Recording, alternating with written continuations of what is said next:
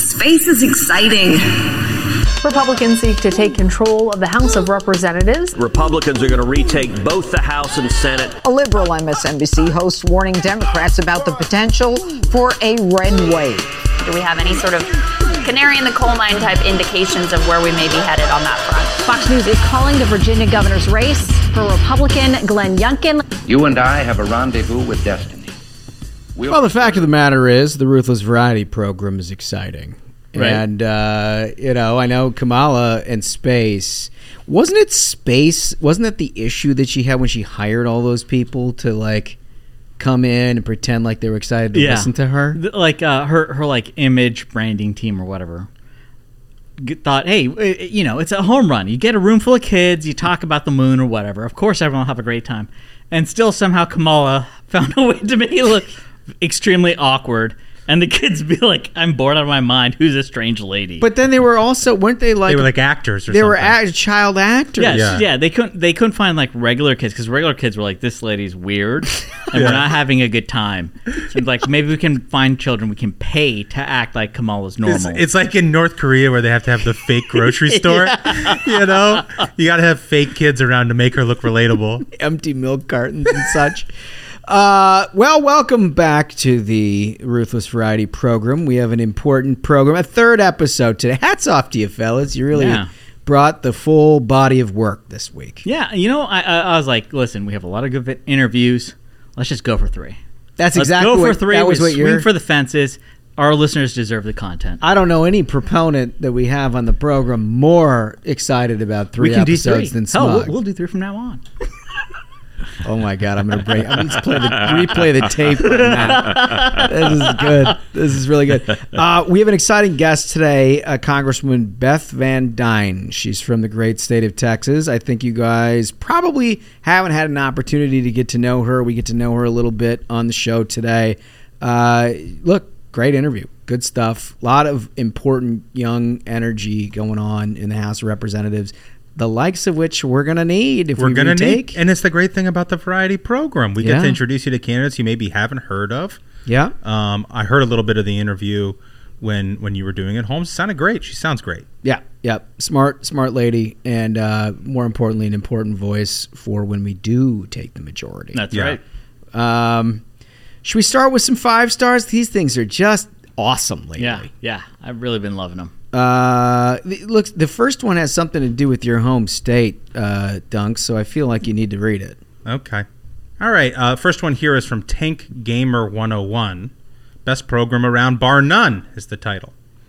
As a farmer in Hoosierland, every Tuesday and Thursday morning, I listen to the program while shoveling manure and slinging hay bales.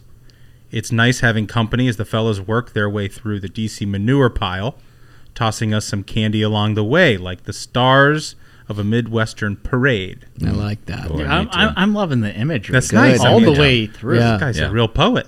Uh, Ruthless ensures I remember holidays are for winning. Yeah. Very while, important. Right. While also providing specialized and relevant insight into the animal world, such as Hank the Tank's mob ring and the Great Lakes zookeepers go to satisfy their avian charges. Mm. I Dude, this do, guy's a legit poet. This, this is, is great. Good. I do have one minor issue to raise. I have yet to see the fifteen-foot inflatable Kyle Rittenhouse hit your merch store.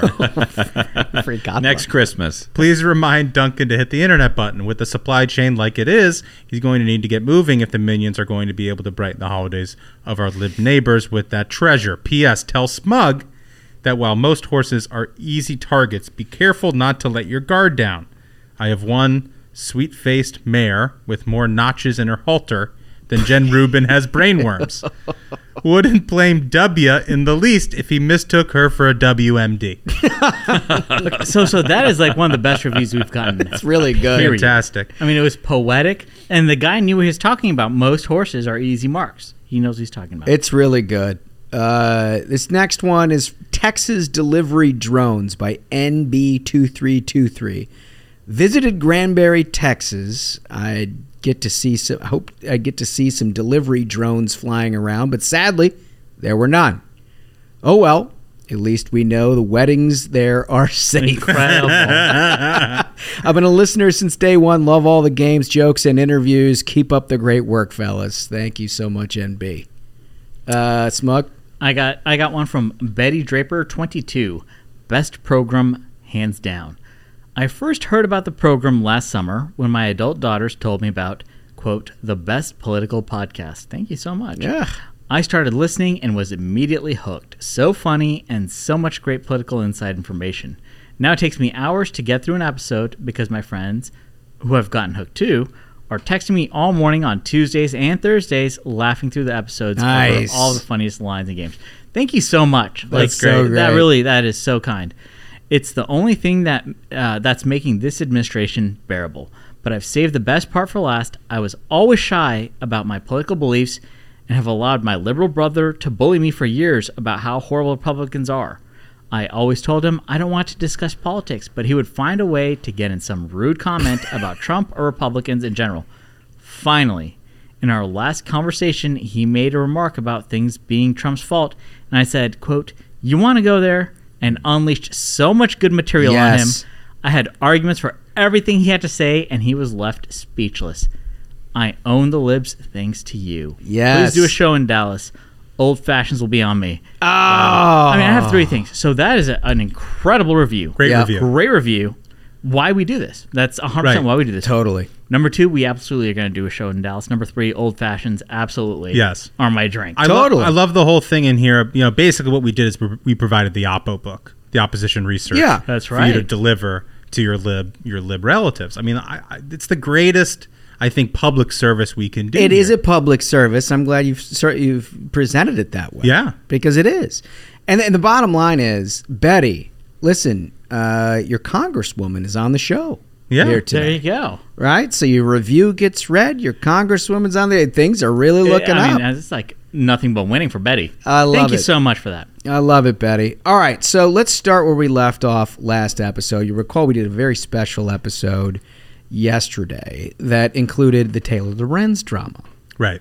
Um, bef- right after we were recording all of this, the Washington Post decided to put its own statement out because, frankly, they were getting absolutely ratioed to hell in every platform. Right? I mean, that was... Before I get into this, that was the most remarkable display of conservative unity that I've seen in a very long time. Uh, and it's important. It's yeah. very important. Yeah. We can circle the wagons. It's uh, uh, I can't remember a time. I, it feels almost like a sea change to me that you can't fuck with us. Yeah, you can't fuck with us. Like that, the the the the the, the statement of unity that I saw. I mean, it is a beautiful thing. They came for one of ours, and they issued a statement apologizing for one of theirs, basically. Although they didn't, that's a good, they didn't. That's a, that's a good way to put it. You know, they, they didn't apologize, but they had to put out a statement. So right. here's the statement. Taylor Lorenz, first of all, I just, I, this is mind-boggling that this sentence could be said. Taylor Lorenz is an accomplished and diligent journalist whose reporting methods comport entirely with the Washington Post's professional standards. I'm not going to read the name uh, that they put into this deal because it is the name of of Libs of TikTok that they've outed, and I refuse to adhere to their standards. There you go. Uh, in her management, they'd say the Libs of TikTok, in her management of Libs of TikTok Twitter account and in media interviews, has had a significant impact on public discourse, and her identity had become public knowledge in social media. We did not publish or link to any details about her personal life. Bullshit. It is absolutely false. It's a false statement in so many regards. First of all, the first sentence is a complete and utter yeah, embarrassment. Yeah, I mean... being forced to call Taylor Lorenz an accomplished and diligent journalist when, like, part of the defense of, of her doxing Libs of TikTok was they're like, oh, hey, but, like, you know, people had, had were starting to put around the name of this person behind the account the previous weekend. So that gets rid of the whole diligent journalist. Because that's gone. It, it's the same as any other journal these days. Everything they get is from Twitter. And, and, and, and I've seen some of these ridiculous takes about, oh, this is shoe leather journalism because she shows up in person to dox and harass family members. Right. No, she got all the information sent to her from, number one, Media Matters, because it was a partisan hit job. Number two, she just found it on Twitter. And many of you are wondering why we're so invested in this story, because, I mean, literally it's a bad story and there's a million of them, and, and why it is that we care so much. But in this statement, it, it says, in her management of Libs of TikTok Twitter and in her media interviews. Well, folks, you heard her media interviews last week on the Variety program, right? Right. So they're basically using the interview that she did that you all listened to with Hollywood Hen as a precursor to dox the woman. A it's, justification. It's straight up intimidation. They, they really believe that's a justification for outing an anonymous Twitter account. They're like, uh, if you speak your mind publicly, we have a right to intimidate you, harass you, dox you, and try to ruin your life. Yeah. I think, I think though, what was most shocking about this statement from the Washington Post was the last sentence. And just to remind people what they wrote in the last sentence, we did not publish or link any details about her personal life. Lies. That that's that's a dishonest sentence. Absolute lie. And it, it is a scar on the Liar. credibility of the Washington Post. They linked directly to this individual's personal information in that article, and many conservatives went after them justly, saying this is completely insane for you to do this. And the only what? purpose to do this is to invite violence upon someone you don't like. And, and, and so they like got rid of the hyperlink, but now to act like, oh, that never happened. I guess I understand, like, they're, they're, you know, the first couple sentences, they're making arguments, they've got their own spin, whatever, whatever. Why would they lie in the last sentence? I mean, I, I don't understand what's what's the motivation for being completely dishonest. Well, so here, but here's the issue. All right, so what we know beyond a, a shadow of a doubt is that the original story linked to the real estate license for the person that was behind the Libs of TikTok account. It listed the person's name, their real estate number, a, a physical address. Yep. And they only removed it at some point throughout the day. So you go back and you look at that sentence. We did not publish or link or link or link to, to any, any details. details about her personal life. Well, and what they'll say is liar. That's one hundred percent right. Well, what they'll say is, well, that's her professional life. That's the life we intended to destroy. Was her professional life, you know? So then she doesn't have a personal life. And here's the thing: is, is, is you think they make that distinction? I, I think they would. I think if you asked them, they'd say, "Look, that was professional." No, no, no, but here's the thing: is so McDaniel, uh, producer on the show and attorney, uh, looked up that information, and and he gleaned it's very clear that had no uh, the, the address and such had no commercial value. It was clearly a residential yeah address. Well, and then the information also, there was so resident. Or how about again, the detail? Again, how about what, the detail that, that the, the, the person who runs the um, Libs of TikTok is an Orthodox Jew? What does that have to do with? They said that straight right, up. They, right. they they were like, we're hoping some crazy violent person gets them. Like there's not enough Those attacks on them. That community. you, you know, you right. know, you know what details they did not include in the story? They didn't include a single quote from any of the lunatics whose TikTok videos she's posting. Yeah, right. There's no victim, right? Th- these people all put that out on their own. And that's the thing is they never touch on the fact that it's not like uh, uh, Libs of TikTok was taking video of people and editorializing it, it. Or changing it. Nothing. These are people who are putting their own videos on a Chinese spyware app hoping to become famous. And guess what? When everyone sees what you're doing, you might be surprised that a lot of people don't agree with what you're doing. Right. Yeah, why why not just quote from the video? Why not quote from those videos and let the let the reader decide? You know, on the Variety program, we let our listener decide. That's right. We let people listen to a twenty-five minute interview with Libs of TikTok and let the listener decide for themselves what they think. Right. We don't try to color. And that's the thing. And, and you know what, Ash, that's so perfect. You touch on that, and that's the difference is – you hear these people, especially the Washington Post, say democracy dies in darkness. They have now, their purpose is controlling allowable narrative. So when they openly lie, they say we did not publish or link to any details about our personal life. It's kind of like, you know, if you get away with the crime the first time, of course you're going to do it. These people have gotten away with lying so much that they can now be brazen about it. But what's so amazing is that this is their business model. That is. Right? You you kind of expect uh, corporate America to try to skew the truth, right? When they have, they're caught in something, they're like, well, we didn't do that. And you're like, no, no, actually you did. And like the whole point of journalism is supposed to be uncovering that fact. Mm-hmm. When the journalists themselves come out and say something like, we did not publish or link to any details about her personal life, and they published and linked this woman's real estate license, her physical address. Uh, it's an abject they, lie. Like, they gave everything an insane individual would need to cause harm. I want to give a shout out to Joey Brackets, who uh, has got the media beat. You know, he does the best hack madness coverage there is, as you all have come to know and love. But he also wrote a full story because he followed up with uh, Cameron Barr, apparently the senior managing editor at the Washington Post, who put this statement out, to ask what exactly they meant by that, given the fact that they did actually link. And, and their statement to him was something along the lines of like, well, we, we decided to remove it because we didn't think it was uh, important to the story. We we decided to remove it. Yeah, which is, which is previous statement. We didn't link. We didn't do anything. It's we a didn't lie. link to any details. It's a lie. It's an admission of lying. It would be why a not, scandal. Why not, why not just say it was our mistake? Right. You know, like, okay, we've got a point of view. Taylor Lorenz is the reporter. We wanted to we wanted to carve on Libs of TikTok. Whatever. Why not just say that we made a mistake and accidentally linked to her address and we shouldn't have? I don't We're think, sorry. But because I don't think it was a mistake.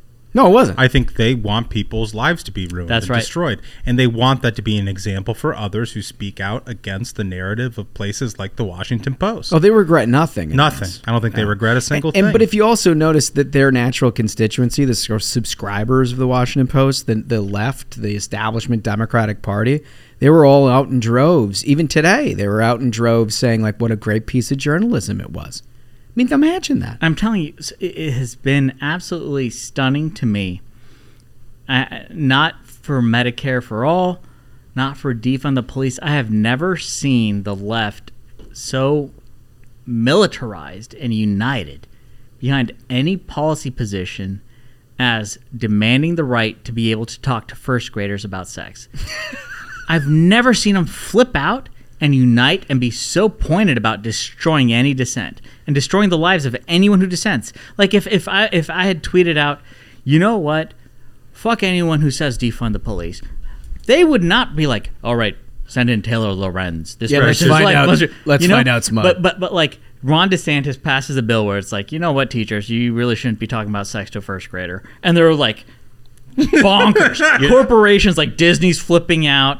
Everybody's going ham. Taylor Lorenz is sent out to do hit jobs on it's anonymous people, on women. anonymous people, on a, on, on a lady, uh, just like a random lady like a, like, who's who's posting TikToks that these people have put out themselves. Right. You know what makes it even more amazing is that it's all set against the backdrop of historic inflation, That's right. historic gas prices, yes. and war in Europe. You would think that based on the fact that the clock is ticking, the midterms are coming, and it's not looking good for Democrats, you'd think that they would, That's oh, right. I don't know, talk about inflation. I mean, say, oh, it's the Republicans. Why, why can't they just like, why don't they just like try to blame well, the economy on Republicans? That's what they should, like, I'm, but I'm they, glad, they're I'm, not even sharp enough to try to blame the other side. So they're dumb. like, they're just like, la, la, la, not happening. we well, don't we, care. Need to, we have to teach kids about this. We just must. Who cares? Who cares, Who cares about Ukraine? It's so like Who cares of, about inflation? It's so we out must of control. Teach kids. It's out of that, control. That's, that's what really stunts. Give me your pronouns. It, it's, Give me them. It's, it's so stunning. like, like, huh? like gas prices are are so high. They're like releasing emergency reserves, right? Grocery store prices are insane. If you go like you go to the grocery store, it's completely bonkers what you're paying for food, for food in this country. And they're like, all right, here's the centerpiece of our argument to why the American people should vote for us. We got to talk about sex with first graders, folks. Like, we Very have important. to do it. Very important. Anyone who dissents, we got to stick the dogs on them. Well, I mean, it's, I mean, like, I like cannot understand li- it. If you're a little girl who's good at Little League Baseball and you're playing in the boys' team, I, I like these guys are going to be trying to give them injection hormones. It's, it's, it's. Really I mean, it's something. unbelievable. It, it literally, I don't understand it. I don't get it. Frankly, it freaks me out the fact that these people have made this such a priority, because for everyday Americans, the idea of telling a kindergartner to have a long-form discussion on sexuality is the most... I mean, anybody who has a kindergartner, like, you're sitting in your car, you're listening to this, and you're like, holy shit. That's the thing. That's what's, that, that's what's so insanely weird is anyone who has spent time around a child knows, like, I remember when I spent time with my cousins when they were, like, in first and second grade. All they wanted to talk about was, like, dinosaurs, dude. Right. Like, they, their, like, main focus is dinosaurs. And you're like, okay, we got to sit down and have a talk about gender identity and how it's a spectrum. The dude just wants to talk lib, about dinosaurs. The libs want to take dinosaurs. Yeah, I mean, my, my kid There's loves, only one party interested in this discussion, and it's not the child. My kid and the loves, child's in no position to make any sort of a lifelong decision. Nor would you ever ask them to. My kid, you know, my kid likes trucks and butterflies. The fact that he loves butterflies, do I need to start questioning? Like, I just don't understand. They are the ones that are making this completely inappropriate. It's not. Uh, it's not anyone else. The kids aren't. Lord knows the kids aren't. The kids are the victims of this discussion. Anyway, I know this. It's not the only thing that they publish, though. To the point that you were making, like, why don't they talk about the economy? Not the only thing they published yesterday. Oh, really? No. What else did they publish? They rolled back out the Russia collusion narrative. So, uh, I, I Another brought, key determining factor of the midterm election. I brought this up. It was right after Ashbrook described going to the C N N brunch when he was defending all the WAPO journalists he's friends with. He's like, listen, Washington Post, bunch of nice people. Listen, they do they do have real reporters and real editors. Not one, not one, not a single one. Uh, and and I guess it was one of your buddies, Phil Bump, right? Who put this out? Is this one of your? Is this one of your friends? Wow! Is this one of your friends? That's buddy a, Phil Bump, right? This is really putting the man on the spot. Philip Bump got robbed this year by not being in Hack Madness. Yeah. I think the print he really to, should be next next year when we lead up to Hack Madness in the month of February. I'm going to make a profound uh, push for print getting the same sort of consideration for the committee. I agree that that uh, T V does, because Phil Bump should have been like a two or three seed and he didn't make the, the tournament yeah. at all. I mean, the takes he has are just rocket fuel. Insane. Just rocket fuel stuff. So there, we covered it on the program, uh, this Durham filing, right, where the information that Sussman had provided to the to the F B I was uh, characterized by the C I A, uh, C I A as not credible and, and likely man-made, basically. And so this guy writes an article. It's entitled "The New Gambit," claiming key Russia probe data was "quote unquote" made up. Over the let me just read a little bit of it because you guys are. I'm it not is, gonna. I'm not gonna read a lot. It's out of, of control. Over the next three years, Americans learned a lot about how Russia was actually trying to influence the U S election in twenty sixteen and the alarm experienced by federal law enforcement and counterintelligence officials at the number of people in Trump's orbit with demonstrable ties to Russian actors. Um, they're still going with this, guys. Right, right. They're still, they're literally still going with this. This is the same, these are the same people who said that Hunter lap, Hunter Biden's laptop right. had all of the hallmarks of Russian disinformation. The way Bump put this, he said straight up, so there's a new, quote, "the Russia probe was fake" narrative out there. He he's straight up saying that, like, any claims that this Russia that it's real. He says it's he, real. He's still cling, clinging to this. And what's hilarious is after he put this out, we have, like, further late breaking information. Apparently, the entity, the the Hillary for America entity that remains the campaign. Account, yes. Did you read about this? They put out an injunction trying to trying they joined. To, yeah, they joined, saying that the, they'd only hired Sussman to provide legal advice and not to peddle. I mean, I, I th- it strikes me as something is that they're, they're trying to codify a wound here, right? They're trying to make sure that's exactly it. They're trying to make sure that ultimately this investigation doesn't envelop Hillary for America, right? Wait, what you're suggesting is that this story was part of their legal defense strategy? Well, I don't know if it's part of their. Def- it, all I know, look, let's just take it at face value. This guy, this journalist, wrote an analyst piece in the Washington Post claiming that the Russia thing is all real.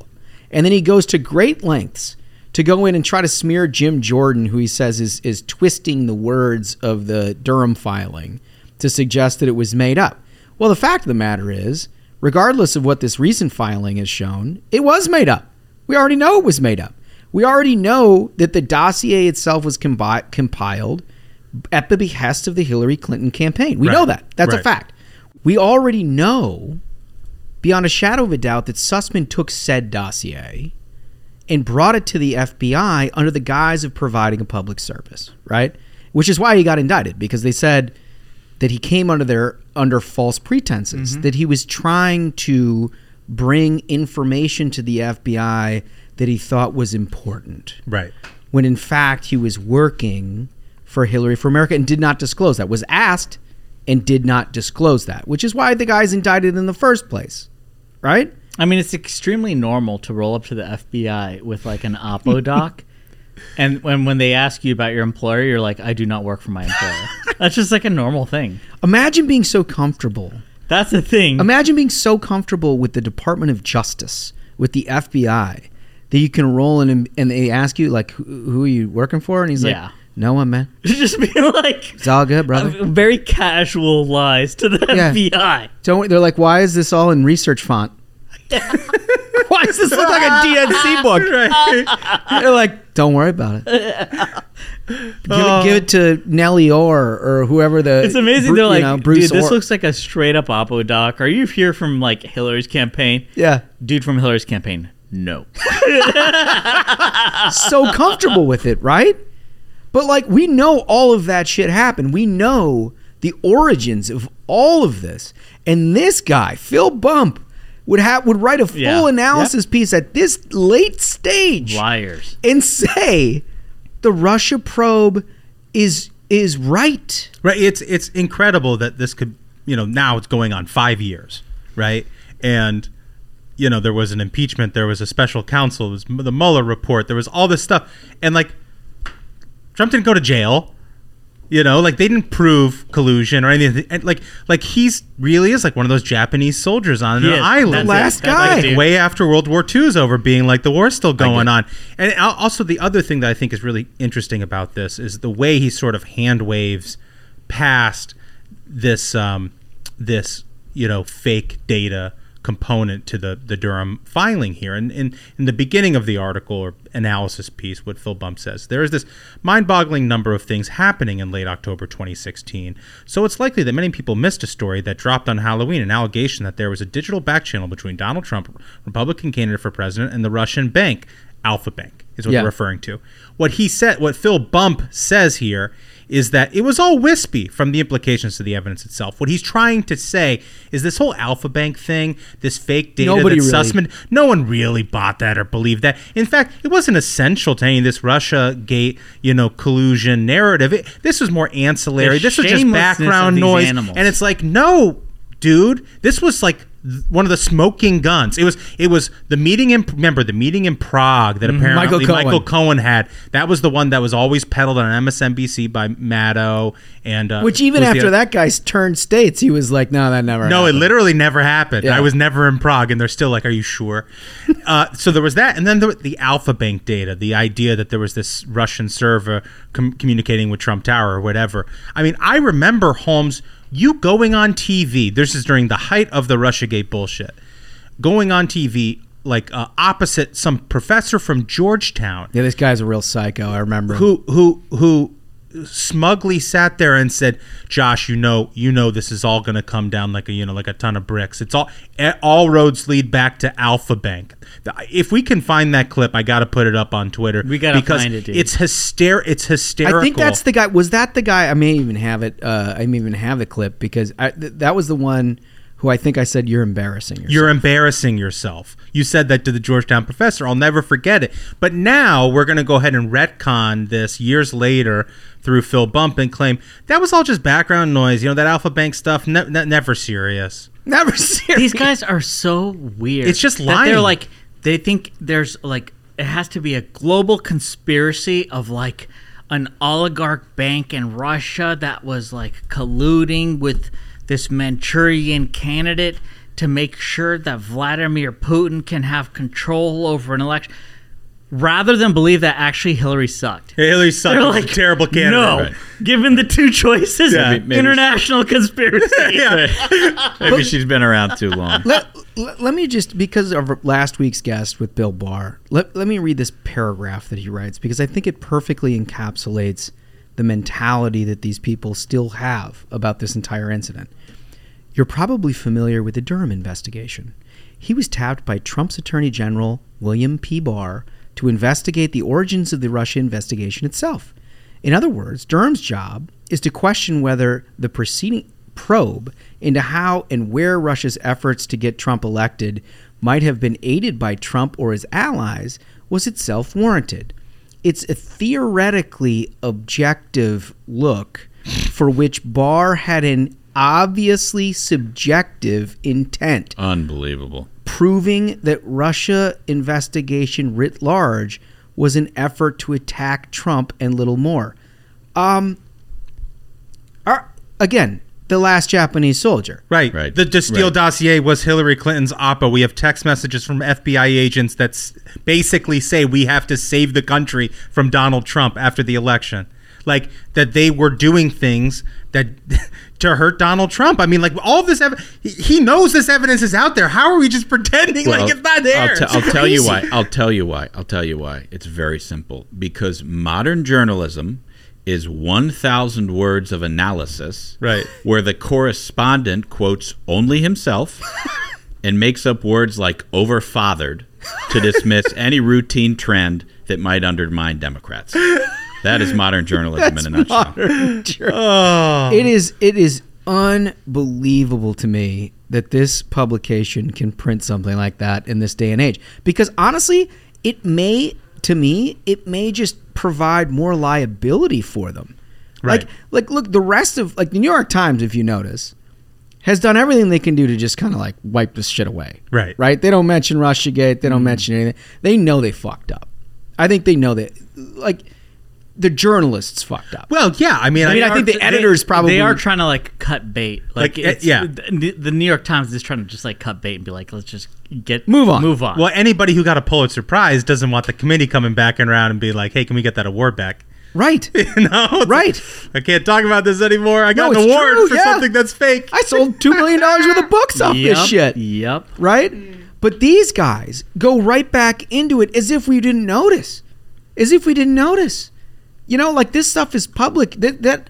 Unbelievable. Like, I, I I know you got a lot of friends there, Ashbrook, but, like, the oh. Washington Post is just like a rat's nest. Like, it's deplorable. Like, it's really, really sad. Look, it's an office full of a lot of people. They're not all going to be winners. And honestly, you know, my advice to Bezos... Hundred floors of There's probably... Hundred floors of fright. They're not there's, all going to be winners. There's a lot of folks in the Washington Post who'd be doing a far better job delivering packages, being of use to society... Maybe than, than dropping these takes. Like, you know, it, it just helps your supply chain, Jeff, you know, if you're listening. Um, so in, in something that they're not covering. Speaking of supply chain. Uh, this is from study finds dot org. Uh, economic ap- ap- apocalypse. Jesus, if I can say it. My God, is it that late in the day? Economic apocalypse. Six in ten small businesses fear inflation will ruin them. Uh, inflation isn't just a four-letter word for consumers, a recent survey finds. It's also crippling American business owners as well. In a poll of more, more than five hundred small businesses, sixty-one percent say the current state of the U S economy is making it difficult for them to keep their doors open. sixty-one, guys.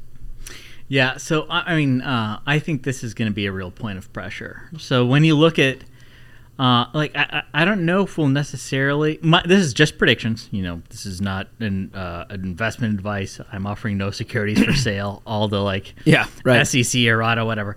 But I, I don't know if the, the, the recession is going to come this year, but if you look at where the the point of pressures are in this economy, the burden that's being put on small businesses by this administration is really worrisome, because what you have is you, you basically have the small businesses that survived the hell of the past couple of years. Yeah. These are businesses who've survived the government demanding that they shut down. These are businesses that have survived all the like onerous regulations that had been put on them over the past year. And, and, and after all of that, you know, when they're hoping to see light at the end of the tunnel, and now they've got inflation to deal with. I, I'm, I'm really, really concerned about that that segment of the economy. Well, remember, they went through the entire year of twenty twenty-one believing that this administration was going to impose a magnificent tax increase on these people, mm-hmm. right? Any any business that's grossing over four hundred K. They were told straight up. They're like, hey, we're coming for you. Right. We're coming for you. So, so you couldn't invest in anything, right? You had to just hunker down, save your money. And now it turns out that your money's worth eight point five percent less than it was.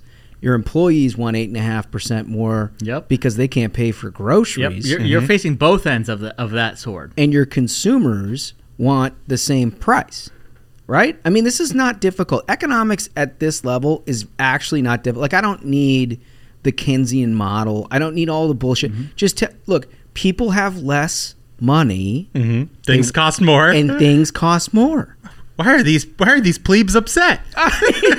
Well, you know. Don't they know? Don't they get it? How great it's going? You right. know, something else that's interesting about this. This study was not written up in the Washington Post. We just talked about a story about the Russiagate. We talked about Taylor. the Twitter yeah. account that Taylor Lorenz yeah. thinks is so important. The Washington Post is spending money to promote I the story that. that Taylor Lorenz wants. They haven't written about this. No. There is a, there is an entire country of people out there who are terrified by what they're seeing in the economy. You, you go to the grocery store, it's like the least happy place on earth right now. No one's having a good time in there. Like, when I buy a chicken breast, I'm like, is this made of gold? And it is insane it, the prices you're paying right and the, now. And the Washington Post will tell them they should feel better about the economy. That's right. They're like, they've got it their wrong. Their messaging was like, well, remember Aaron Blake last duty. week? Yes. Aaron Blake wrote an analysis piece citing polling and asking the obvious question to the Washington Post readers of why people weren't appreciating the economy more than they were. Yeah. Yeah. I mean, that's literally their point of view. Listen, you dumb peasants, you, you, why are you like having a problem with getting less for more money? Like, and it's not the only it's not the only problem. Like, here's another data point from this piece. Inflation uh, may be the biggest problem that's crippling small business, but not, not the only issue. Another sixty-one percent say supply chain issues throughout the pandemic are impacting their businesses. Another twenty-six percent say labor shortages. Oh, I wonder why the fuck that is. Yeah. Uh, are, are hurting their bottom line. Out of all businesses across America, the economic crisis is hitting stores which operate on site the hardest. Four in five say inflation and supply chain issues are equally responsible for their struggles. Thank you, Biden administration, for doing absolutely fucking nothing about the supply chain, yep. about paying people not to work so you have a labor shortage, mm-hmm. and about flooding the economy with currency that makes the dollar worth less. They, they they don't care. They fundamentally do not care because they don't understand how people in regular America earn a living. All they understand is academia, gigantic corporations, yeah. and big-time government. Those are the only types of income that these people can fathom, and therefore, they don't care. Yeah, before before we started recording, I saw this video from, like, I guess the Daily Meet the Press that Chuck Todd does, where uh, they were discussing uh, DeSantis in Florida, and Simone Sanders was like, oh, well, if I had to pick a winner, I, I would absolutely bet on the Disney lobbyists. Yeah, right. That's that's modern progressivism. And like everyone started like clapping. Yeah, they're like, yeah. like we, go, we, girl. we root for the multinational corporations' lobbyists. Their movement Not has become just like we are gigantic corporations right. who will dictate what is acceptable. Yeah, yeah the narrative. Wow, uh, social mores for society. Like, how the hell can any of these people know what the average American family, what the average small business in America is facing? They have no clue. Right. They have no, no clue. idea. They no can't idea. possibly identify with it. And they're not interested in learning. That's I mean, right. If you if you That's look the at biggest the, if problem. you look at the reporting, they are not interested in learning. They when when Jen Psaki people. tells you, like, shut the fuck up, just wait a little bit longer for your Peloton and have a margarita. That's the world they live in. Right. That like, oh, you know, like this these, is an inconvenience, right, these, and you know what? I'm just going to have a margarita and everything no will be stake. fine. They, they have, no they, stake. They, there are no stakes in any of these problems because these aren't problems that they have. So for them, it's a distraction that they can get out That's exactly with a little it. riding on the, on the bike. You know, the thing is that, that, like, for me with all of this, it in cycles like this when everybody's focused on these problems, it's great because we can talk about it and everybody sort of consumes it. But the bottom line is this is happening all of the time, whether you're focused on one issue or not. The, the bottom line is the Democratic Party over the last decade has become a party of corporate sort of isolation and and upper middle class living, right? Mm-hmm. They they have no ability to identify with your average working class American whatsoever. and it and, and it actually disturbs them that they have to, mm-hmm. right? You read all of these when you're in D C. Every single one of these newsletters will put out some, you know, insider discussion that they've talked about in Democratic H Q, where they're like, well, it turns out people aren't liking this. People don't like yeah. what we're doing. We, we, we held you know? a focus group. We, ha- we, ha- we haven't been to Real America in two years, but we held a focus group, and turns out all of our stuff sucks. Yeah, well, and um, their answer, though, their answer is always like, well, we got to figure out a different way to say it. Yeah.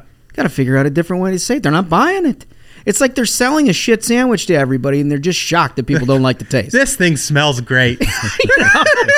Well, let me tell you, from, from from buddies who are who are working on campaigns and such that have had focus groups, what they're hearing, what they're getting back, I mean, man, this is going to be, you know, I, I don't want us to get, you know, resting on our laurels, but this is going to be a ruby red November. Like, voters are very pissed but off. You got to get involved. I mean, here's the That's thing. That's the thing. The, the, you got to put the torque to the wheel. To that point, we understand that everybody that's listening to this is pissed off and is going to vote and vote in droves, and their family's going to vote in droves, and probably people you didn't even know were political are going to come out and vote in droves. But you kind of got to get, get involved early, right? And, like, you got to contribute to these campaigns. And I, I, I know that's tough in a tough economy, but the reality is that Democrats are actually out raising Republicans campaign to campaign like four to one for all the reasons we just discussed. They're basically corporate monopolists, right? These are these are people who cater to the higher ends of society. They they deal with people who have an incredible amount of dispensable income that they can spend on this kind of thing, right? And they just kind of throw their money around. And it's four to one. I'm not saying it's going to overcome the environment, and believe me, I'm not asking anybody to contribute anything that they can't, because your family comes first. But but you got to get involved in some way, whether it's putting up a yard sign or delivering a yep. piece of lit, because the people that we're up against are throwing everything into this to try to convince those people who don't pay attention that this is all a facade. Which which reminds me, I mean, like, we should think through this as a variety program of, you know, some candidates or a slate of candidates of, of, you know, where people could could put in ten bucks, put in twenty bucks, split it amongst some candidates and make a difference. That's your right. I, th- I I just think a lot of people would would like if we could, you know, facilitate that process a little bit and show them where their we, dollar would go the furthest. We've had folks ask, and I've been giving thought about this, yeah. like, because like like Holmes has been saying, so the left at this point is it's, it's shocking how quickly they became just a corporatist, lobbyist party with the press behind them and billionaires and, and just like a flood of cash um, supporting their agenda. We we, we got to develop some kind of like a grassroots system. Of like yeah. Just you got to adopt a candidate, whether yeah. you're in and if you're a Republican stuck in a blue state, if you're a Republican in a ruby red state, you know, we got to get on the front lines, figure out which camps are in the battlegrounds. And, and and put the torque on the wheel, well, whether it's to give them a couple bucks or whether you start making phone calls. We gotta, you know, we can't be complacent. They got there's a price that needs to be paid. Yes. What these people have done to this country is inexcusable, and there's a price that has to be paid. I think we're well positioned to do it because we talk to everybody, right? If you've listened to this program for any amount of time at all, you know that we've interviewed every candidate. We have not sort of put a thumb on the scale any one direction. We talk to everybody from Jack Posobiec to, you know, Susan Collins. We we, we talk to everyone. I love how those are spectrums. It's great. You know what I mean? We we we we talk to everybody. And but I think after all of that, we should put our heads together and figure. You, you all are uh, right now. You're a part of our internal meeting that we're having right, right now. That's sorry, right. sorry. This just became an internal. Yeah, meeting. Because I think I think we do have to actually try to provide some guidance based upon what we know and how we can help the most, because it doesn't make sense to try to throw another dollar at a campaign that doesn't need it. Right. It does make a ton of sense in some of those. We got to send all the soldiers to the front, and we because there's too much at stake. These people are out of their minds, and they're dangerous. Well, and the only reason I feel like we haven't done it thus far is like the whole redi- redistricting process yep. has slowed everything down. Redistricting and yeah. primaries, know? Like we want the people to decide, and then it's got right. from then right. on we got to be ready to roll. Right. It's like we know, on the we, we know in the Senate, it's like Arizona. Nevada, yep. Wisconsin, yep. Pennsylvania. You know, like we, we know where money needs to go, but it gets a little more complicated with the House. So we're going to put our heads together. And plus, DeSantis has that like juicy Hell yeah. map. Hell yeah. He just got passed in Florida. I mean, God bless that guy. I mean, he's getting it done. Getting it done. Loving that redistricting map. At every return. Get him, Ronnie D. I mean, whether it's policy or whether it's politics, you name it. The dude is just checking boxes. Getting it done. Dude, dude, if if we get four House seats and in the same week week he gets M S N B C to take the side of Disney lobbyists. Dude, I mean, like, he, that's the guy's like a Jedi. With, with, with, with the map he got passed, it neutralizes all the Dem gains yeah. from redistricting yeah. nationally. Right. Yeah. He didn't Florida alone. Uh, oh, it's incredible. One more thing I want to cover, and then we got to play a game. Um, This gets absolutely... Oh, you want to do space, I want to do this one. This is a good one. This want, is a- Hold on. I would do one, and then we'll do space. Cool. Um, the, uh, Shanghai. Mm-hmm. We've covered it on the program, but nobody else is talking about. The fact that this is completely almost to, near total lockdown. Gottlieb, uh, Scott Gottlieb, who you've seen on C B S and basically all over during the pandemic, he tweeted out this incredible graphic. With uh, here's what he said. With Shanghai in near total lockdown... This is a map of commercial ships currently waiting offshore to be loaded and offloaded of goods, exacerbating global supply chain woes. The picture that he tweeted out is shocking. I mean, it looks it looks like a beehive of red ships that have no access to offloading or, or loading up goods. It, it, it looks like a beehive. It, it looks it's it's countless. It's yeah. countless. It's just all over the place, and like. But here's where this is the pro- the problem is is that this administration has not talked about it one minute. No. Mm-mm. Not one minute. They've held China accountable not one minute. They don't talk about any of this stuff. You got Biden's climate czar, John Kerry, out there talking about how oil should not be, quote unquote, allowed to grow. And and it's important to talk about this exactly in that context. Because this administration's plan for America's future is we become dependent on China to make us solar panels. That's their idea. That's that's their big Green New Deal. Is they're like, let's make our country completely dependent on China manufacturing solar panels for us. Not to mention. That's our future. And and this is uh, you know right in our face. This is what happens when you cripple America. When when you put Americans who work in, in, in, in drilling in the in the energy industry, we were we were we were energy independent for the first time since I mean I think in our lifetimes. And when you cripple America like that and put dependency on a foreign country, a hostile foreign country, this is what you get. It's it, so here's the next tweet that I want to read. This is from Biden himself. Let's be absolutely clear about why prices are high right now. COVID and Vladimir Putin. It's insane. It's just so dishonest. Um, first of all, COVID, uh, a pandemic doesn't change your price. Your policies that you react to a pandemic changes things magnificently. When you flood five trillion dollars into the marketplace, it devalues the value of your currency. Right. Right? I mean, that's just, I don't, you don't have to be an economist if you have a certain amount of dollars. And then all of a sudden, all of those dollars have like six times more of that in one calendar year. Uh, devalues. Right, I mean, we had all the we had all the tools uh, to reopen America, and when when Biden came into office, and instead, he used that crisis as an opportunity to, you know, spend a couple of trillion dollars and give a bunch of handouts to his teacher union buddies. Right. You know. And I, I think really that's the inflection point for a lot of this stuff with inflation. It's like the, the economy was already going to get overheated because of increased demand coming out of the pandemic. And instead of tamping that down by saying, all right, it's time for America to reopen, we spent trillions more. We we, we kept student loan freezes. We, we we spent all of this money. You know, the rent moratoriums kept going on. Instead of reopening the country, we spent all this trillions more money. And then we're like, oh, well, it was COVID. Like, no, you did it. And and what I always want to point to is everyone, you know, you can feel free to Google this. So uh, that graphic, the measure, yeah, the, the measure of inflation is the C P I, the Consumer Price Index. The day Joe Biden took office, C P I was about one one point five, one point seven percent, right? Before Putin attacked Ukraine, U S C P I had hit eight percent.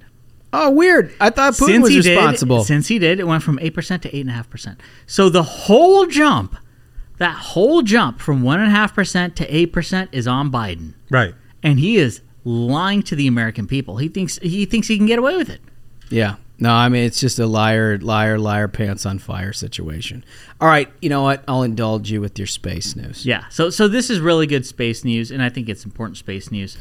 Um I, I want to talk about Neptune, which, which I've always thought about Neptune. Yeah, and it's important. So it says, uh, so I never thought I'd hear a sentence that was, I, I want to talk, about, talk Neptune. about Neptune. Well, you know, our vice president said space is fun. Yeah. yeah. What did she say? Yeah, it's, it's right in the same vein. So this is, of all places, from The Sun, great publication.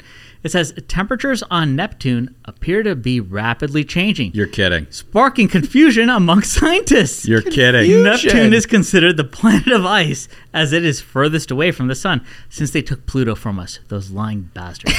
But they did. They stole Pluto. They stole Pluto. Uh, new research published in the Planetary Science Journal shows that it, its normal temperature of around negative two hundred twenty degrees Celsius has actually fluctuated wildly over the last two they decades. Need to, you know, they need to eliminate coal fire That's power. What I think it is. I think they've put way too much faith in fossil fuels. You know, the Neptunians have been drilling for oil a bit too much. Maybe they, they have to find a country These that bastards can build with their F one fifties. It's really something, you know? I, I have a solution for them. I think that we need to take Greta Thunberg and John Kerry and send them as a Neptune. peaceful delegation. That would be such a generous gift on behalf of Earth. It would, if yeah. we put Greta and let's, John Kerry. Let's show like our humanity. Elon, Elon, just like give us one rocket. Just one. And we got to send Greta and John Well, Kerry can we get Al Gore there. on that? He kind of started I think, the parade. I think he should Good be idea. on there too. Yeah. I mean, that would be incredibly generous. So, uh, you know. Global warming as it is, who would have guessed? I guess Neptune has one hell of a fossil fuel industry. It's an amazing, amazing thing. All right, fellas, uh, let's play a game. I know you guys have been absolutely pining for this, and Smug has generously donated uh, ten minutes of his time to look up his tweets. I, I, I've been, like, pounding the pavement. Demanding we play King of the Hill because of T-Rec. I do this it for T-Rec. Just, this is just ludicrous. I'm, you know, the people have demanded King of the Hill. Okay. It's been like and, six and weeks. I'm, I'm so ready for it.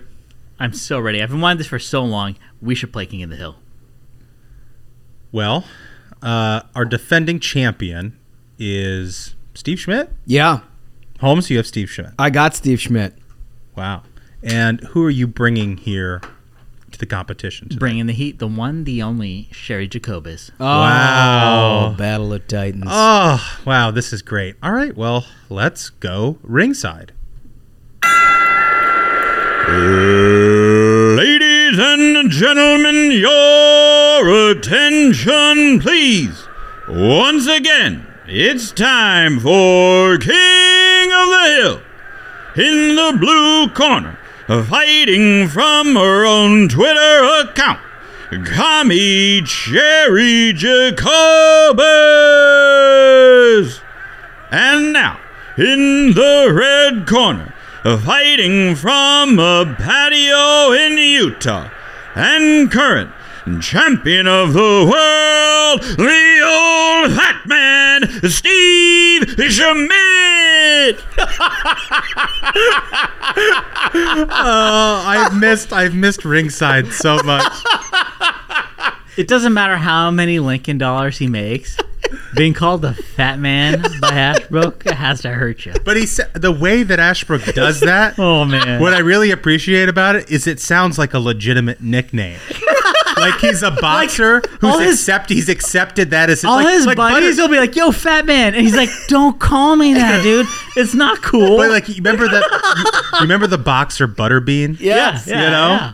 yeah. Oh my god, oh. I'm dying.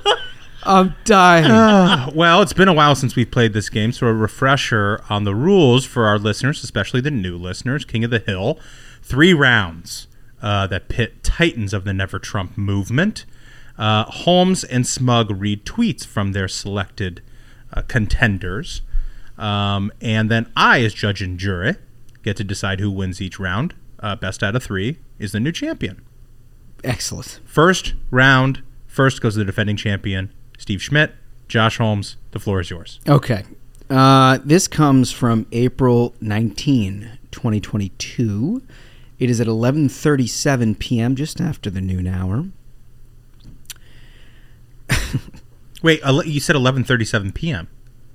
eleven thirty-seven p.m., just after the noon hour. Yeah, you know how that works, where at, at midnight you go into the a m. Oh, yeah. Yeah. Oh, okay, okay, I see what yeah. you're saying. Yeah. Yeah, yeah, yeah. Okay.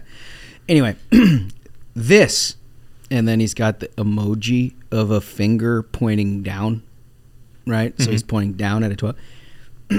He, what he's pointing down at is Taylor Lorenz's tweet of her story oh, about Libs of TikTok. This, finger down. Story below is essential reading. Understanding the right-wing smear machine and the malice that drives it is essential. Apparently, the use of good old-fashioned shoe leather journalism in pursuit of facts has given great offense to Glenn Greenwald, one of Putin's. I bid. I got the full fucking thing on that. He got it all in he there. He got it all. He got it all in there. He got, he got shoe. He got shoe leather journalism in there. Shoe leather and Putin's. No, no apostrophe. Putin's. Putin's. Wow. Oh, I've missed this game. Oh, Smug, what do you got for us? All right, so like I have three nukes. I mean, that's a wild thing. With Sherry, you, you just have nothing but nukes. She only has one speed. Yeah, it, it's just straight nuclear. I'm going to go, you know, I'm going to go with this one. Uh, this is ten twenty-one a.m. on April twentieth. So, I mean, God knows what Sherry was up to when she came up with this take. C N N banned me on Trump's orders when I brought up his super PAC, then had them scrub the transcripts of just my segment. Then, after hundreds of appearances over nearly twenty years, they banned me, silencing me, and ruining me for Trump. And it was still only the primary. What? Her theory is that, like, listen, everyone knows C N N is a pro-Trump mouthpiece. Love- and and like she was singularly right. targeted when she was no, like, only my transcript.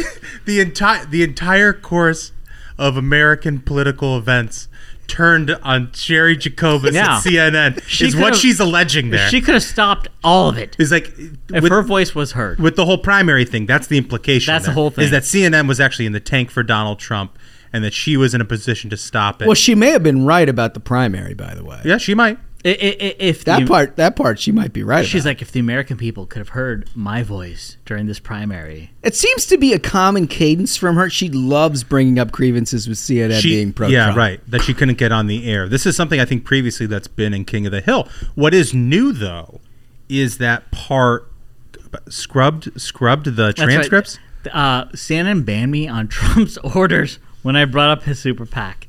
Like, that's his thing. Trump's I didn't even like, know he had a super yeah, PAC right? in twenty sixteen. I didn't, I didn't either. And he's like, listen, anyone who talks about my super PAC, they got to be disappeared. Yeah, it's like, can't. All right, we're very pro-Trump. We'll definitely do that. And they scrubbed it from the tra- the then, C N N then transcript. Then had them scrub the transcript. That's of, next level. Oh, just my segment. Just my segment. She's like, I'm not, I'm not crazy, folks. I didn't just imagine this shit happening. Yeah, yeah. I'm a very normal person. They they scrubbed just my transcripts. But I want to I want to back this out because, yes, that's crazy. But it's very personally crazy. The beauty of King of the Hill is that these are brainworm takes that are just sort of global and compromised. You can't, you, you can't right? flack when you even pointed out how awesome it was. She she pointed out the primary. This is a legit awesome, awesome well, tweet. Well, so, so to, to, to give Holmes his, his due here, on, on this tweet, it is pretty incredible that a guy who runs like a hate-filled smear machine. He's run two Project, ads about me personally. Has re- he's, he's run two ads about Josh Holmes in particular, is now talking about how the right-wing hate machine needs to be stopped, and this article's critical, and it's shoe leather journalism to look up a series of tweets by some former Twitter, like dev, I think, it was some sort of for- former employee, and then, I don't know, like stalk some of her, you know, Libs of TikTok's relatives, and and go to their front doors. And he's like, yes, more of this. This is what is essential, he says. And then the turn at the end. What's the with the, the, the Russia? The turn is my favorite part because it adds the, the third level of insanity, which is given great offense to Glenn Greenwald, one of Putin's. So he's he's not only he's not only praising Taylor, mm-hmm. he's praising the kind of journalism that would out right. an anonymous Twitter account. Right. And then he throws Glenn Greenwald under the bus by saying uh, it's offensive to him because he's he's one of Putin's. Putin's. Putin's. So so I have a wild contra take. So okay. a- any any dollar that Schmidt is is forced to spend to put up an ad hitting homes is a dollar he can't spend enjoying. It's like one of the few dollars the Lincoln Project oh, no. actually has that's a political expenditure. And they use they use great photos. Yeah. I'll like, tell you. I, I, I saw one of the ads. It's like your best hair day ever. Yeah, no, they use great stuff. Which is wild. Like, typically you try to find like a, a picture of someone who's just like sweaty, their worst day. It's like Holmes just like yeah. full flow. Yeah, it's going you know, hard it's in the good. paint with best hair day. Best thing that happened to me in Palm Beach. And they're like, Beach listen, we're putting money behind this. so so that's actually good. It's good, actually. God. Well, I mean, Smug, I think you're convincing me that Holmes, Holmes' tweet wins. So, uh, Schmidt, you win round one. It's a hard thing to overcome. Like, I don't think it's I said possible. That, I said it was actually bad because it's no, a good it's great. thing that he spends. It's, it's, Incredible. It's great. I don't think you can overcome that Schmidt tweet. I mean, as good as her tweet is, that this thing has got four levels of awesomeness. It is. It's a great. It's a great tweet. But now you get to go first, Smug. I'm ready, two. ready, ready, willing, and able. Okay. So this is uh, from April nineteenth. Sherry Jacobus. Trump slash Putin slash Manafort slash Rove cheating with machine ballots by changing one or two votes per precinct can be undetected. When that was made harder with improved security, paper slash mailed ballots cheating was out in the open with destroyed mail sorting machines and removing mailboxes. Every possible Looney Tune, like conspiracy theory. She even brought in the like they stole mailboxes into this take. So so so this is basically so predicated yeah. on yeah.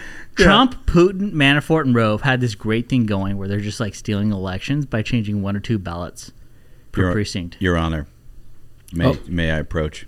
Oh, with an, a, an with amicus a, with a question, of course. Um, if uh, she is accusing Rove of stealing ballots, does that mean she's also accusing Steve Schmidt of stealing ballots? Is she talking about the oh four election? So I can answer that. So okay. this, this is the, the next letter. She quote retweeted herself. No, saying. Wait a second! Object! Object! Object! No, object! The, object! The, the, I'm just reading the tweet. Oh, hold on. Now this is the quote. No, I want to. I want to well, object. Well, we're gonna we're gonna take the jury part of my job out of the room, and they're gonna go to the back. Yeah, no, no. And me as judge will decide whether this evidence can enter. What I'm objecting, uh, Your Honor, is over the fact that we, this is judged solely on one tweet. It is one tweet. C- uh, it's okay. Go for it. I understand. Smug. Before this, this evidence is entered, this this other tweet, can you answer this question? Is it essential and germane to this tweet? One hundred percent, it is. If this is this is. Then I'll allow it. Then I'll allow it because it's like if you had any tweet that's a quote retweet of anyone, you would read the tweet that's quote. I hope. I hope, uh, just in consideration of the court, that you will ultimately be the arbiter of whether it is essential and germane. Yeah, okay, upon hearing definitely, it. definitely. Okay. So so so the tweet that sh- that this is her statement and the quote retweet. twenty sixteen and twenty twenty presidential election in one tweet. Okay. All right. She says herself right. in one tweet. So that answers Ashbrook's question. Mm-hmm. Okay. Mm-hmm. So that's great. That's so, very so, germane. So so she's saying that, that Karl Rove and Paul Manafort, first of all, I don't know how many election precincts there are in a state, but one or two per precinct I don't think would be enough that's to how tip, she did. tip a lot that's of states. That's how it's done. That's how it's done. Uh, it, it, also, that seems like a ton of work. If you were really going to cheat an election, cheating one vote in every precinct would be a really wild way to do it. But that's sort of an aside. She's saying the election in twenty twenty was like made more secure because there was mail-in ballots? Yeah, and mail-in ballots. That made things more secure in mm-hmm. her mind. Mm-hmm. And then she also brought up uh, removing mailboxes. What? What does that do with anything? Nothing. How is how does that have any Just insanity. any relation to the voter fraud or not? Um. Wow, that's something. There's a mental health aspect to some of that. Um, You're saying it's unfair to include her? No, I'm just. I just made mention of it. Sounds like he's complaining. I just no. I just made wow. mention of it. I made, Why made, are you complaining? Dude? Well, I'm not complaining. About it after the game. No, listen. I'm. I'm. Gonna, I'm going to win. I may sweep you. Um, no chance. I have this. I have this.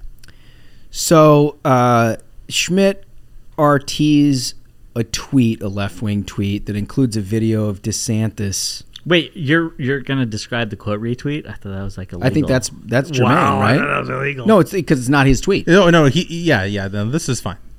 So he's quote tweeting a tweet as a left-wing guy who, you know, I won't even read what he says. It's ridiculous, but it's ab- about DeSantis signing the bill, right? Right, the the quote unquote "don't say gay" bill, right? Right. And there's a video attached of DeSantis signing this bill. People behind him. Look at the fear on the face of the child to Ron DeSantis's right. And I'm gonna I'm gonna provide the video evidence for you to check this out. Okay. Awful. Child props, no bueno. Also, DeSantis is a presidential hopeful like he's a master's hopeful. It's an illusionary imagination closer to hallucination tinged with delusion.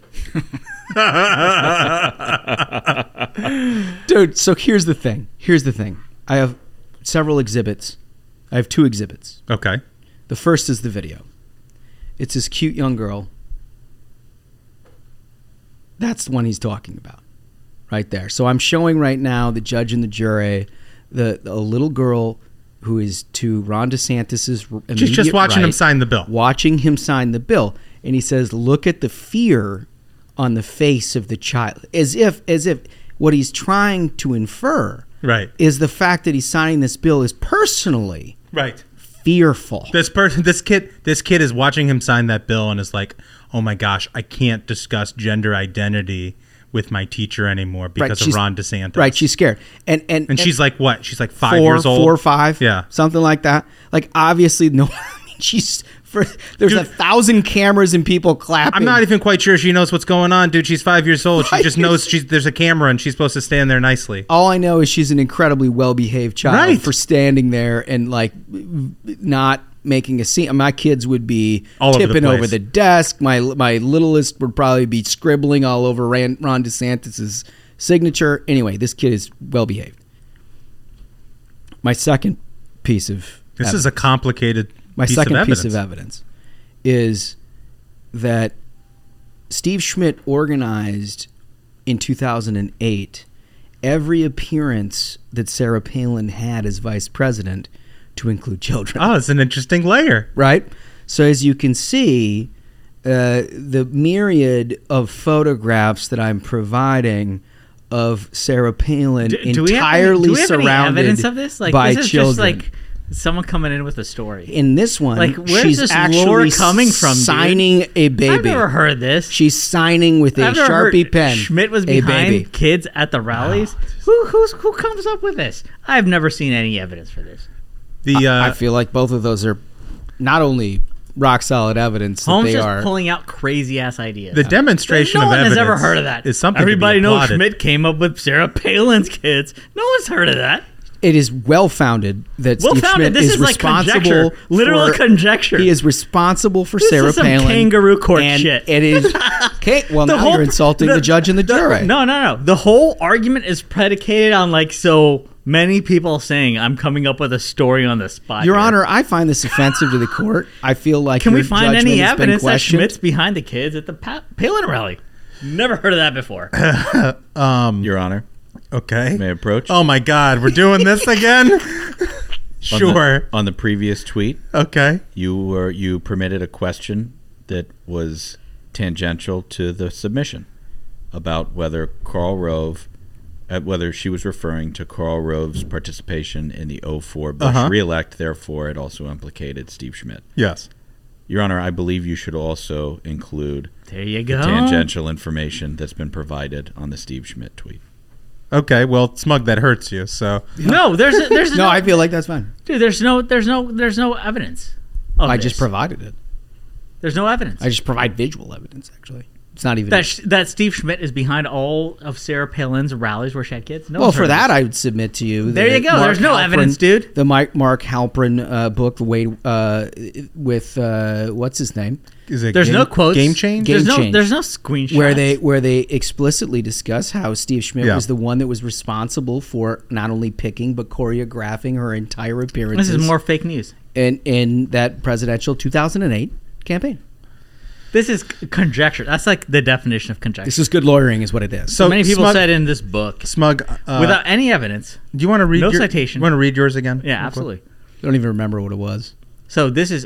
Sherry Jacoba said twenty sixteen and twenty twenty presidential election in one tweet.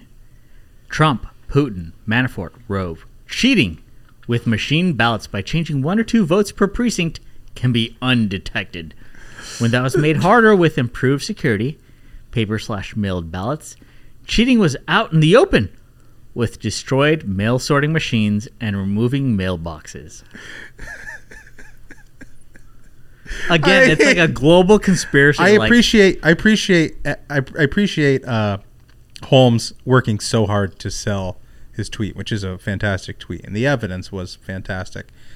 Um, that tweet is crazy, but I think the demonstration of what Holmes provided there um, is what's going to ultimately get him over the top here today. Researched, well researched. It's well researched. And, you know, I, I just feel like with the break that we've had on King of the Hill, I have to reward someone who came in with uh, banker's boxes full of evidence and supporting documentation. And for that reason, Josh, you win. Thank you, sir. Thank you, sir. I appreciate it. I will take it. I'm very excited about this victory. It's a back-to-back win for Steve Schmidt. He's not only on the board, he's now a contender. Yeah. Uh, a good run. All right. Let's get to our interview, Beth Van Dyne. I want to welcome to the program a very interesting woman from the great state of Texas, Congresswoman Beth Van Dyne. How are you? I'm doing great. How are you doing? Well, I'm good. I'm good. So unless I'm mistaken, this is your first term, correct? It is. As a Congress member, yeah. This is first, um, a freshman. Term in Congress. Uh, you picked a hell of a time to come in. I mean, what do you think of the joint so far? First, the first month alone was uh, quite an experience, right? You know, we had impeachment votes, we had January sixth, we had COVID. You know, where where, where people are getting um, uh, fined for not wearing masks on the floor. Right. We actually had to go through on um, you know metal detectors now just to go vote on um, stagnated votes because people are voting from home, which yeah. we've never done in the history of our country before. But now we've decided it's okay. Um, and some so, of your colleagues have taken the opportunity to just not show up at all, right? I mean, I read a story last week. There was a handful that just that basically proxy voted their way through the entire Congress. There's people I haven't met. You know, I've been there sixteen months and they haven't, I, I haven't met them yet. Um, and it's, I don't know how you run a business. I don't know how you run a government. It's definitely not the way to manage a team. Um, it's, yeah, it's, it has, it has not been exactly what I expected or I had hoped for, for sure. Well, I, I think it's going to look up from here. Um, look, you had a, you had a tough race in twenty twenty. Yeah. Yeah. Uh, it was a tight district. My understanding is your district has gotten a little better in redistricting. Is that correct? Yeah. I mean, last, last cycle, um, we, we squeaked by, but I mean, we, we had seventeen, seventeen million, sixteen, seventeen million dollars spent against us. Wow. Uh, they, uh, I think Democrats were convinced that they were going to be able to, to win this seat. They threw everything but the kitchen sink at us. And I think like three and a half million was spent the first week of early voting alone. Uh, this district last cycle, Joe Biden won the district by six, almost six points. Yeah. So I had to outperform. And that's right, Trump right between Dallas, Fort Worth area, correct? So the Dallas, so the Dallas Fort Worth airport is in the middle of the district. So it includes areas of both Dallas and Fort Worth. Okay. Um, and a lot of the cities in between. So it's a very diverse district of heavily urban. On, or I guess suburban, I guess heavily suburban district, um, but very diverse district. You know, you got Fortune five hundred C E Os who live here, and then you got first generation folks whose families are struggling that live here. You also got a couple of Masters champions who live there, if I'm not mistaken. Isn't Scotty Scheffler from your uh, district? He is. and, and he Spieth, absolutely and is. Spieth too, right? And Jordan, yeah, Jordan Spieth as well. Yeah, I first met him uh, when I was mayor of Irving, and he played at the Byron Nelson, and. It, yeah, he, he's incredible. Um, and in fact, I know one kid that he has mentored since the kid was two years old and just uh-huh. talks about him. Uh, great guy. Yeah, they're both great guys. We got some good golf courses. Let's face it, in North Texas, and you can play year round. So it definitely helps. I mean, there's something in the water because you don't get that kind of talent in one spot very often. It must, something must be working. No, no, no, no. Well, I mean, think about it from, from a, a sports and athletic perspective, you know, the teams that we've got in Dallas too. Yeah. You know, you got the Mavericks, you got the Rangers, you got the Cowboys. Yeah. We're definitely known for our sports down here. Oh, that's great. So uh, prior to your service in Congress, you were, I think you were the mayor of Irving. Is that, is that correct? I was. Um, and, and that, so that kind of, was that your entree into politics, or had you been sort of interested in, in a part of all of this kind of your entire life? So I was on the city council for six years. Okay. And then I was mayor for six years. And I I am a terrible politician. I'm just not a good politician at all. I I think I'm a very strong elected representative. I'm a, I'm, I'm a good, you know, representative. I always have been, you know, because I listen and then I try to argue and fight for what I hear, you know, are the needs in the community. But um, I first got involved in politics, I guess. I got involved in community service when my daughter was first born. So she had nine surgeries on her eye uh, the first year. And wow. as a result, when we'd go to the park, um, she would cover her eye because she was really sensitive to sunlight. And so I remember going to our parks board, um, our parks committee, and asking if we could get some shade in our park. And uh, before I knew it, I was the parks committee chairman. And you know, I've always said, don't bring a problem unless you've got a solution that you're willing to be part of, right? So be careful. Be right. careful what you complain about. All of a sudden, you're in charge of it. Yes, exactly. So I became the chairman. We pulled together hundreds of people to actually physically build the park. Uh, it was an awesome experience. And then we had a zoning case a few months later. I was asked to go speak with our, our uh, council representative. I spoke with him. It was not a good meeting. Mm-hmm. And when he was up for re-election, I was willing to have, you know, I was going to support anybody who'd run against him. Nobody would. So with a two and a five-year-old in tow, I just threw my name on uh, on the ballot, and it worked. Um, that I got takes out courage. That takes some courage. Yeah. Having your name on the ballot for the first time anyway takes courage, but then doing that with yeah. two little ones is that's something else. And working for it. I mean, I got outspent eight to one my first campaign, and I just met with five people that I knew were somewhat involved in, in the city politics. I got their support. I asked them to introduce me to five more people. I asked those people to introduce me to five more people, and it was really, you know, guerrilla marketing at its at its best. But I, I worked my tail off. I think people appreciated that. Um, we had had a really good old boy system up until then. You know, I was the only woman on the council. Um, I was the youngest, um, and you know, but but I had a very strong voice. And there's often votes. You know, there's there's nine members of our council total. There's the mayor and eight council members, and you know, there was a lot of eight one votes. But um, I never lost. I never lost an election. So. You know, somebody was was paying attention and appreciated the fact that I was I was so uh, strong in my convictions.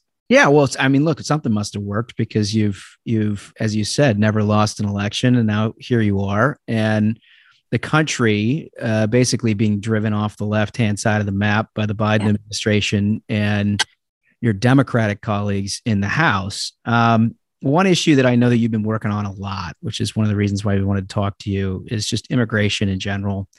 Problems at the border, Title forty-two. I don't even know where you want to start with this because I know you've been knee deep in, in all of it, but it, it certainly is a problem that the rest of the country really needs to focus on.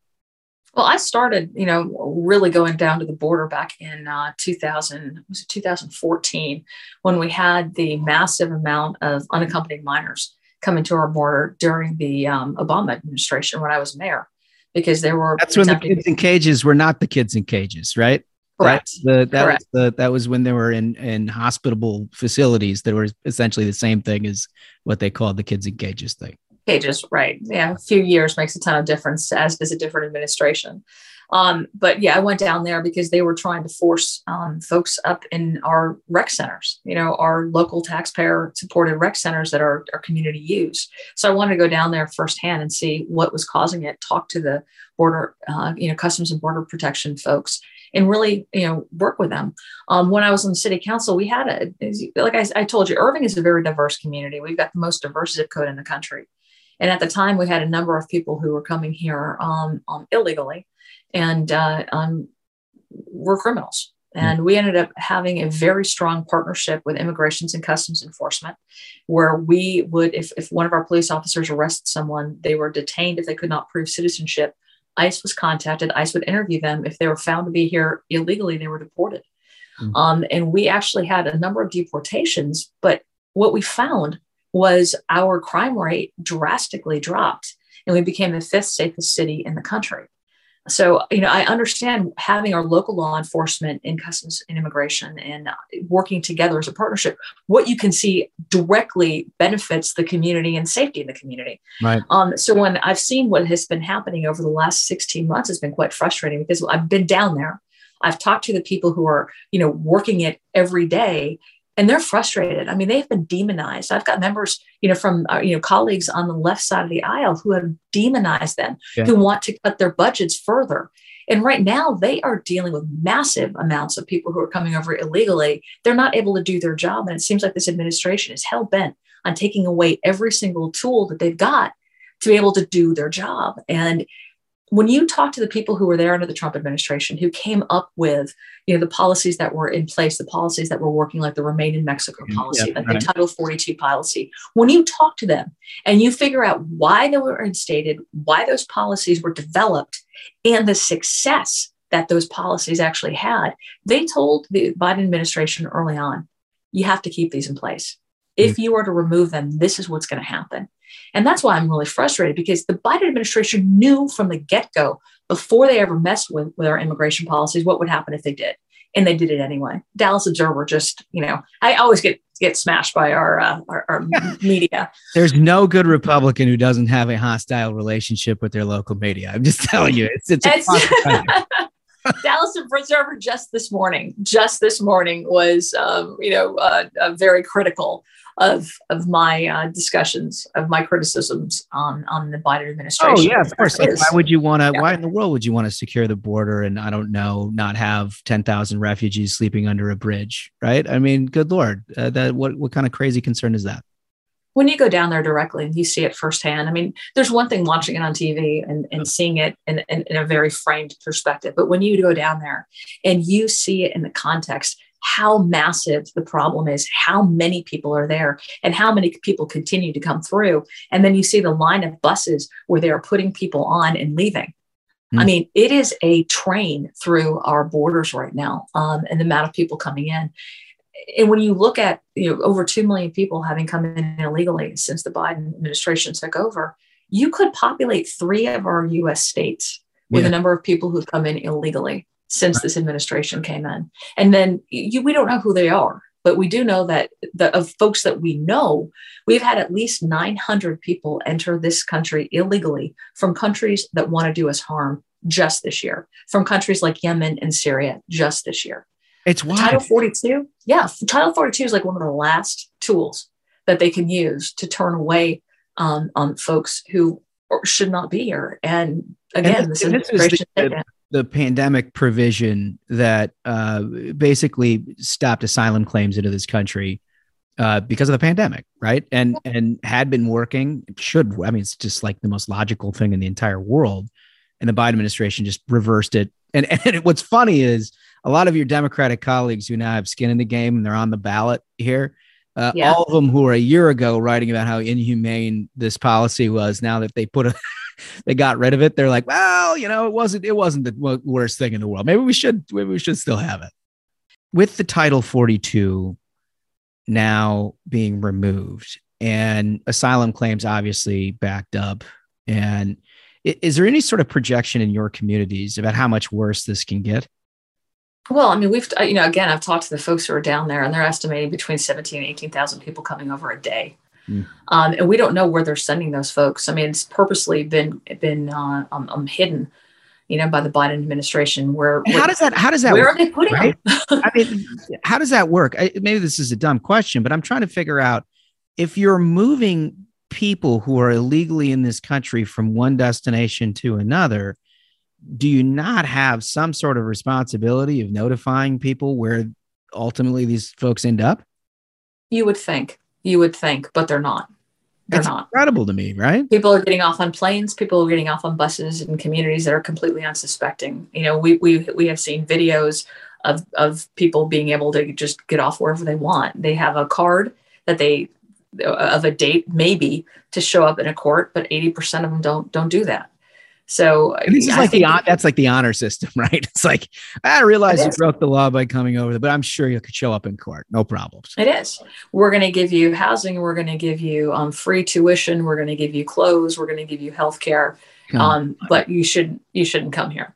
Um, who wouldn't take that offer up? Right. But, you know, we're so frustrated in Texas. I mean, look at how, how desperate our governor is now that he's getting buses and, and bringing them up to D C because this right. administration won't come down, won't come down and see the border themselves. They won't come down and see the context in which they're commenting and creating, you know, that this policy, they're creating that problem, but they won't even come down here and face it. Well, that was um, one of the things I was going to ask you is that you have yeah. you had, I mean, look, I, I've talked to a number of your colleagues, some uh, on the border in their districts, and they say they've had basically no contact with the administration whatsoever, right? I mean, yeah. the, the, the Kamala border czar thing lasted about three minutes and she went, I don't know, somewhere thirty miles. El Paso. El Paso. yeah. Right. El Paso. And like, that was the end of it. I mean, is that your experience as well? Oh, without a doubt. Without a doubt. Incredible. And it's not just my experience, but the folks who work down there, you know, at Customs and Border Protection will tell you the same thing, that they really haven't heard. Um, they, they see the attacks on them, um, you know, from, from folks on the left side of the aisle, from the media, you know, when they were being accused, as, as we all saw videos when they were on horseback and in the water, oh, yeah. that was the dumbest thing of, of, of whipping people. And, and where, where was Biden? You know, where were his folks defending the people who are defending our borders, defending our country?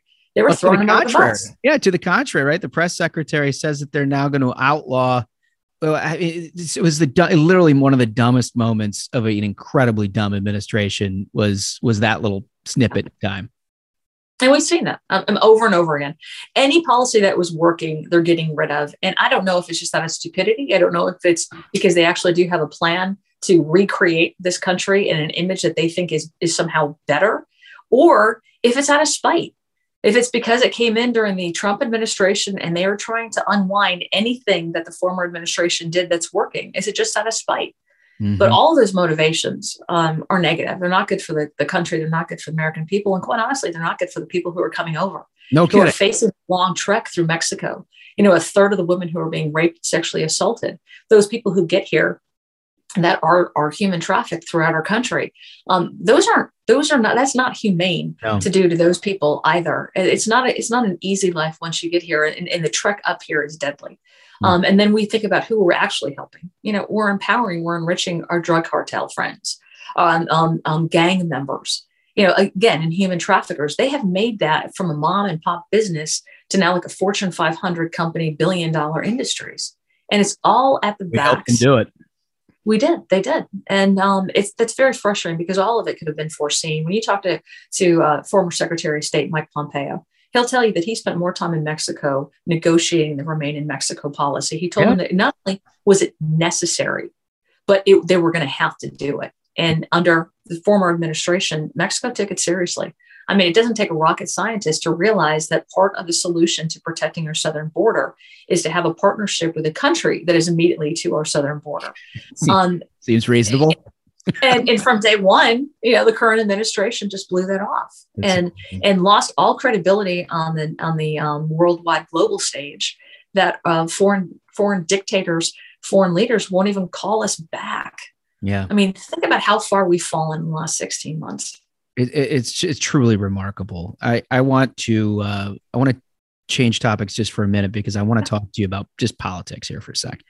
You came in in a a class of really strong young women, uh, which was absolutely essential for the Republican Party for a long time. But really, I mean, surprised everyone with the amount of talent and and incredible voices that were winning in a year where Republicans weren't supposed to win. Right. And so now you've got this big, big crew. I imagine that you're heavily involved in trying to ensure that more women come uh, into the conference and more women are p- participating in Republican politics. How's all that working? It's awesome. Um, we have, a, as you mentioned, incredibly strong group of women. And I think what makes them incredibly strong is none of them used identity politics to get to where they are. Totally. You know, all of them have said, vote for me. They ask for support based on their experience, based on their determination, their vision, their success. um, and their backbone. And I think that's how we should be picking and choosing leaders. But one of the interesting things uh, is, as much as Democrats claim that they want to have diversity, they want to have it on their side. They don't want yeah. to have it on the Republican side. And so they end up spending tons more money and are much more um, um, um, negative and critical of females and uh, female Republicans and minority Republicans. It's funny how that result, works out, isn't it? It's amazing how that, res- that, that works. But as a result, um, I've been working with a number of my female uh, colleagues to try to get them reelected. And I created uh, uh, the Iron Ladies Pack, which was originally just looking at some of the, the freshmen Uh, Republican women who were in really tough races to make sure that they had the, the resources that they needed to be able to compete.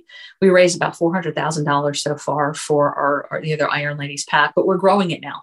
We're also including um, candidates that are going to come up in the twenty twenty-two class. We That's- want to make sure that we get these strong voices and that that don't back down, that can talk about issues that that some others may not feel as comfortable about, or just because of their gender, which you know, that definition has completely changed over the last few years. Well, it depends, it depends on who you talk to, right? I, I, I gave a speech. I'm going to go off topic real fast. I gave a speech this morning to a, to a high school. Um, and, and one of those things I said was you have to have a strong voice.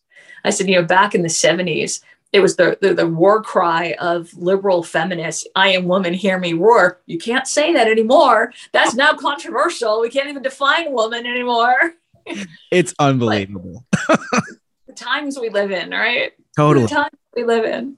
Well, we're, listen, we're thankful for for leaders like you and and your colleagues. And I, look, I think we're I think we're heading in the right direction. I think you're going to have a House majority to deal with next fall, which will be a hell of a lot more fun than what you're facing right now. But I got three big questions before I get you out of here that I got to ask, and these are the ones that everybody pays attention to, Beth. So this is like, you know, oh no, no pressure. Yeah, yeah everybody's gonna everybody's gonna like what you had to say up to this point, but this is this is the real deal. So, uh, first question.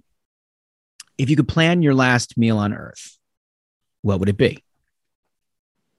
Wow. Um, okay. I am a lobster hound, but even more than lobster, I love chocolate. So if, well, you, have, if it was just have everything, right? I mean, covered in chocolate. Yeah, no, I would definitely want chocolate and a really, really, really good Cabernet. But I think more important than that is, you know, it's not just the food that you're eating, but who you're having it, you know, who you're eating with. And, and my kids, my family would definitely need to be there. And oh, that's you know, great. Especially when you're experiencing a really good wine and, and chocolate. So I love that. I love that. So we're going to go just officially, we're going to have throw a lobster in, and then we're going to do the wine and chocolate. I think I got it. That's a, that's a good there order. Go. Not just wine, not just wine, a really good Cabernet. No, a really good Cabernet. Don't screw it up with like, you know, Pinot or something and chocolate. oh, I, I would hate to think that I'm in charge of your last meal, Beth, but, but uh, we'll file the order anyway to make sure somebody's taking care of it. um, all right. So second question, if you never got into public service at all, if that moment never happened and you had a blue sky amount of time in your life to do anything you could with it, and this is like literally anything you want, what would it be? Um, before I actually got into politics, I mean, being a mom has been amazing. You know, I've got two great kids. I love that. And and I've always said, you know, you can always be better. And that's something that I've always tried to achieve. But um, that, I think, has been my my, my greatest uh, accomplishment is I my kids are twenty-three and twenty now, and I've got a great relationship with them. But it doesn't make any money. It costs a lot of money. So if I had to pick a career uh, that I was actually um, um, focused on, I, I did um, communications and writing. Um, it's very similar to what I do now, but no day was the same. You know, you didn't know what challenges you were going to get, but like crisis communications is really good. I, I loved, I don't know why, but I loved the challenge. I loved having to think, come up with a strategy and doing research. I like that. Okay. Yeah. yeah. Technical expertise there. Um, all right. So here's the third question. I got to explain it a little bit because it's a little esoteric, but our view is that everyone is motivated by one of two things, the thrill of victory or the agony of defeat. And it's not that anybody likes defeat or anybody doesn't like victory. It's what motivates you to keep going, right? And the the, the thrill of victory pe- people are like glass half full, sunny optimist, always charging up the hill, you know, accomplishment-based people. The agony of defeat people are every success that they've ever had in life lasts about like thirty seconds of excitement. And but every setback that they've ever had is what drives them to try to overcome the next obstacle. And and so those are the poles of what motivates you. Congresswoman Beth Van Dyne, what motivates you? I would definitely be the agony of defeat kind of person. You My know. mom will tell you, if you ever, she ever drew a line, I had to cross it, right? right. And uh, when people would tell me over and over again, you can't do that, you can't do that, I would always test it, right? I had to prove them wrong. So I, you know, I look, victory is amazing. Um, it gives you amount of success that you feel. You can't always be defeated. You know, you have to feel what success is like in order to want to do the next piece, um, in order to grow. But I think people who've always had success kind of thrown at them and haven't had to work for it, you know, you don't get to feel the amount of success if you have not felt an equal and balanced amount of defeat. Mm-hmm. It makes the success that much more sweet. Totally right. Totally agree. Listen, um, for those listeners who have liked what you, you're, you're doing here and want to help you out, you have a website or something where they can find you and learn a little bit more? Yeah. Would love to hear from, from them. Um, Beth for Texas, F O R. So Beth for Texas dot com is our website. Feel free to reach out. Email is Beth at Beth for Texas dot com. Love to hear from you. We are also very um, um, active on social media. So come visit us on Instagram, Facebook. Um, Twitter's not a nice place, but you know, That's- we need more support. We need more supporters on Twitter. I love it on Facebook when you have people going back and forth, you know, people who are plants, obviously, but I, you know, I love it when people are really active on our, on our social media. It makes me not have to get as, as defensive sometimes, but Listen, uh, we can help out with that, Beth, because the minions here are the land of the wolves on Twitter. They attack and they, and they do not relent. So you've got a small army here that's listening and, and very excited about engaging. So congratulations. Love it. I love it. I love it. We need to be as vocal as as the other side and, and as passionate about um, um, defending our views and our perspectives. We need we need that. A hundred percent. Listen, Congressman Beth, Beth Van Dyne, thank you so much for uh, joining us today. Stay in touch. We want to know what you're Definitely. up to and, and what your pack and everything is up to here throughout the summer. Awesome. Thank you very much. You take, take care. care. So look, I like her a lot. Uh, she's obviously very smart, super plugged into the issue of immigration, amongst other things. Also, you know, a, a younger mom that's in Congress who's an important voice for the party these days, because as we've seen now, particularly with this electorate expanding and bringing in different voices within the party, I think she's going to be a big deal in a Republican majority next year. Yeah, especially when like the Democrats are doing everything they can to ignore all like kitchen counter issues, when you actually have Americans who are who, who can be a voice for what this country is facing. Yeah, that's huge. Plus, she hangs out with Spieth, so you got to like that. Hell yeah, awesome. Well, fellas, I think we did it. Yeah, I mean, I got to say so myself. Three episodes this week, and this is you know it's the triple crown of bangers, the banger of an episode, gentlemen. Uh, so until next time, minions, keep the faith. Hold the line and own the libs. We'll see you on Tuesday. Stay ruthless.